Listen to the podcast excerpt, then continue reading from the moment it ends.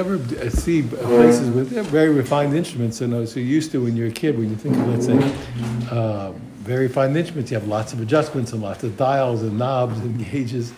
But often you'll find by very refined pieces of equipment, there's really essentially just a, there's essentially an on off and maybe one, you know, one adjustment because the that's all that matters. And uh, a lot of times, if you see, uh, uh, a lot of things in this world are made to are made to distract your attention from what you're doing.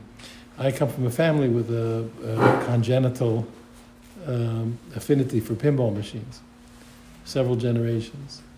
And the thing is that uh, they almost don't exist anymore. Most of the kids won't know what they are. But if you ever notice them, what they do is they're fantastic because they have lots of lights and buzzers and bells and all kinds of incredible things are happening flashing things. And, and what's interesting is that the majority of the things that happen to the pinball machine have nothing to do with the game that you're playing. The majority of the things that go on have one purpose, and that is for you to look at them rather than to look at the game that you're playing. They want you to take your eye off of the ball that you're, that you're controlling. Most of the things that happen, um, most of the things that happen are just to get you, to distract you, not to look at the ball that you're playing. Now, it's a funny thing because if you if you get the trick and you just concentrate on the ball, you might win more. It's not the game's not quite as much fun because it's, it's fun having all the flashing things and all the bells, etc. And when people get very good, they actually can do both. They actually concentrate on the ball and somehow still get the the uh, benefit from all the flashing lights. But the truth is, if you, if the point was for you to win the game, you keep it on. And that's what I noticed when I was when I was a kid. When you saw the people who really knew what they were doing, they you were busy looking at all the things that were flashing and beeping and, and going. They were they were only looking at one thing. They're only looking at the ball. Uh, a lawyer who studied with us in the yeshiva in Eretz Yisrael years ago told us the following story. I assume it's true. It was about his boss, I think. But the story he tells is that his boss was the uh, was the I think his boss was the def- and I can't remember who, who his boss was. He was I don't know which, which side he was on, but here's the story. At the, at the end of a, of a trial, of a person who was accused of murder. Yeah, it's a very serious thing. And so you have the you have the defense and the prosecution, and they're making they're giving their their you know final arguments in front of the jury. And obviously, the prosecution wants to demonstrate that the uh, you know that the accused is guilty, and the defense wants to show that the accused is, is innocent or should be acquitted. So the prosecution gets up and really just, you know, blows everything away, has argument after argument. It's just so clear that the person who was accused was the person who did the murder very hard. And he, you know, clear and uh, a cogent argument in front of the jury. It looks like nothing doing. The defense lawyer gets up and he says, you know, I just want, you know, I want you to know that the, uh, you know, the, uh, uh the, no, my, my, you know, the prosecutor, you know, is giving you very powerful arguments. I know everything looks terrible for my client and this point and that point and this point. He said, but I want to demonstrate to you anyway that you cannot convict my client. And the reason is because the law demands and to accuse somebody uh, of a crime of murder and to give them capital, you know, whatever, to find them guilty of a capital capital crime, you have to say that what your conclusion is, you know, uh, beyond reasonable doubt. There's no reasonable doubt in your mind that this person was guilty. There's no reasonable doubt. And if there's reasonable doubt, no matter how strong the case is against my, my client, you're not allowed to find him guilty. And I want to show you that you have reasonable doubt. That's all. And if you have reasonable doubt, the law is you're not allowed to find him guilty. So the guy uh, says, uh, he's very excited. He says, he says, the reason I'm going to show you that reasonable doubt, because in one minute, I want you, I'm going to count to three, and the person that my client was accused of murdering is going to walk in that door. So everybody's freaked. He says, one, two, and the entire courtroom, you know, just turns to the door, you know, expecting to see the expecting to see the deceased walk in, and nothing happens, of course. So then there's like this, you know, silence, and the defense attorney says, now I know that the person didn't walk through. But he said, but I have demonstrated my point, he says. Because after all the arguments that you heard, they clearly showed that my client was guilty. After I told you that the deceased was going to walk into the door, every single one of you turned to the door to see if he was going to walk in. So he it's clear that you have reasonable doubt.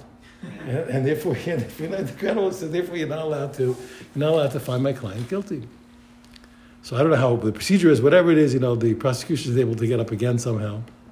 But he says, I want to compliment my colleague on, on his credible, you know, courtroom, uh, courtroom presentation, he says. But I just want to tell you one thing. You shouldn't believe what he said. And I'll tell you why. He said, when he was counting to three, I know that everybody turned, but I want you to know I didn't look at anything when he was counting except one place. I looked at the accused, he said. And when he counted to three, although everyone in the courtroom besides me and him looked to the door, I looked at him and he didn't look at the door. Because he knew the guy's dead, he says. And therefore, there's no, therefore, there's no, uh, therefore, there's no uh, reasonable doubt. So where was I? Was the last what I was saying? The, um, uh, huh? Oh, so that's the point. So the thing is that the thing is that when a person uh, a person comes in this world, a person understands what their a person understands what their job is. And the world's job is to is to distract you and to create a create a doubt, to create a friction, to create a, a conflict. And here, we, before you came here, before we came here, everyone knew exactly why they were coming here. It was crystal clear. It was crystal clear. And they weren't going to be involved with all kinds of stupidity. They know this, this is not going to get anything, that's not going to get anything. If you ever saw a person that has a purpose, they don't go anywhere. They go exactly to do what they have to do. Imagine you have to go behind enemy lines during the war in order to procure, let's say, medicine for people who are dying, or to procure information that's going to, that's going to save lives, or, or, or uh, etc., or to, or, to, or, to, or to free prisoners and save their lives. When you get over those lines, they say, hey, why don't we go see a movie? Yeah, yeah, I'm not seeing any movies. No movies. I'm over here saying, I'm going where I'm going. I'm going to get in. I'm going to get out. Yeah, but how about how about a little, how about a little ice cream soda? He says, how about when we get back? Okay. When a person knows exactly what they're doing, and so the whole world is here. It says, then the whole world, the whole time of year, you know exactly why you came. You know what? All that stuff that does nothing. That's a that's a bell. That's a that's a whistle. That's a buzzer. It has nothing to do with what I'm doing here. It has nothing to do with it. But here, but the Yetzer's job is to show you, listen, don't you think, isn't it important, you know, how about art? You know, how about art and how about science and how about, uh, there, you know, all these things, the Yetzer will show you all kinds of, how about, you know, human relationships and, and there's, you know, so it'll, it'll, create a doubt in your mind, so, wow, maybe that's really not what life was about. So the person has to remember why they came. That's exactly the point. It's, it's clear, it's, it's, clear, it's clear as a bell what we're doing here. That's the point. When a person comes to this world, they know exactly what they're doing. All that stuff is just a distraction. Now, it happens to be that it happens to be that it's rather complicated because, as we've been discussing over the last few weeks, according to the Torah itself, the thing is you, do you do need to eat, and you do need to laugh, and you do need to sleep, and you need to see other people, and you got to smile, and you have to have all these, you have to have all these things to the degree, to the degree, to the degree that a person is human and hasn't graduated to the to the human malach level. All those things, all those things are part of your Hashem. But it's a very slippery slope because you don't know is this button a fake button? Is this just another bell that does nothing and it, and it, does nothing but distract me from my purpose? Or is this the use of this world, which is essentially a support of, the, of a, a support of my purpose? So it's, it's, it's, it's, it's, it's, a, it's a tricky thing. All a person can do, and, and that's why that's why that's why to live properly demands such a high level of consciousness. A person has to reevaluate every day. My Rebbe said to, said to, said to me, said to us, he said, here, he said, if you want to be religious, you have to start over every single day. He meant it. He did, when he said stuff like that, he wasn't speaking in an exaggeration. He meant start over every single day. Now, most people don't want to do that. That's a lot of work. But if you realize, if you hang on to yesterday's beliefs, here, what are, what are you going to do? Eh, can you, imagine, can, you imagine, can you imagine living your life with the understanding you had when you were six? It would be idiotic. You wanted your philosophy of life to be what you understood when you were six years old? That was fine when you were six. And the truth is, as insane as it is to be now living your life as a grown person with a six year old philosophy, even yesterday's is, is as insane. Living with yesterday's understanding is equally insane. Hope I'm clear what I just said. As crazy as it sounds to you, for you as an adult to be living with the six year old's understanding, living with yesterday's understanding is just as insane. Perhaps more for reasons that I'll discuss. Believe me. Perhaps even, perhaps even more insane. The only way that a person, the only person, the person going to live a, a, a, a sane life, etc. Every single day, the person has to evaluate. Here, if you ever, ever, you ever, you ever, you ever dealt with it? Well, if you ever watch anybody that has to, that's, that has to have data, they don't, they don't. They, what do you mean? Intelligence is, is up to the second.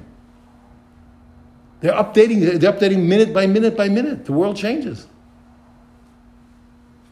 Go trade stocks with, with, with, with the data from an hour ago. Are you nuts? Nobody would do it. Would you do it? Nobody. Nobody. From an hour ago, you'd be insane. You're going to buy and sell you. Oh, oh, do I got to print out for an hour ago? In, the, in our world, that's a million years. Who knows what happened? So my, my simple point is that, the, that the, the, if we understand the world was built with many things, that the, I want to explain, it's, it's as simple as that, that they're distractions. The complication is that the same things that are distractions are often the very components that we need for Avodah Hashem. So it takes constant evaluation. And you realize that it could be that the thing that yesterday was a component in your Avodah Hashem today is a distraction. It could be, it could be yesterday the thing that was a distraction today is is an, is an element of Avodah Hashem. You know, it's certain things are not like that. In general, you know, in general, let's say eating eating eating chazer is always going to be not always is always not going to be part of your Avodah Hashem. You know, probably most of the days of your life. Huh? I'm saying, yeah, all the days. Yeah, but, yeah, that's even that. You know, that's questionable. You should know, but people say it. Okay, but I'm saying, but whatever. You, but yeah, it's most likely you'll never have a day where it's part of your Avodah Hashem. Most likely, I mean, Hashem, you shouldn't have any emergencies, etc. It's most likely it'll never be part.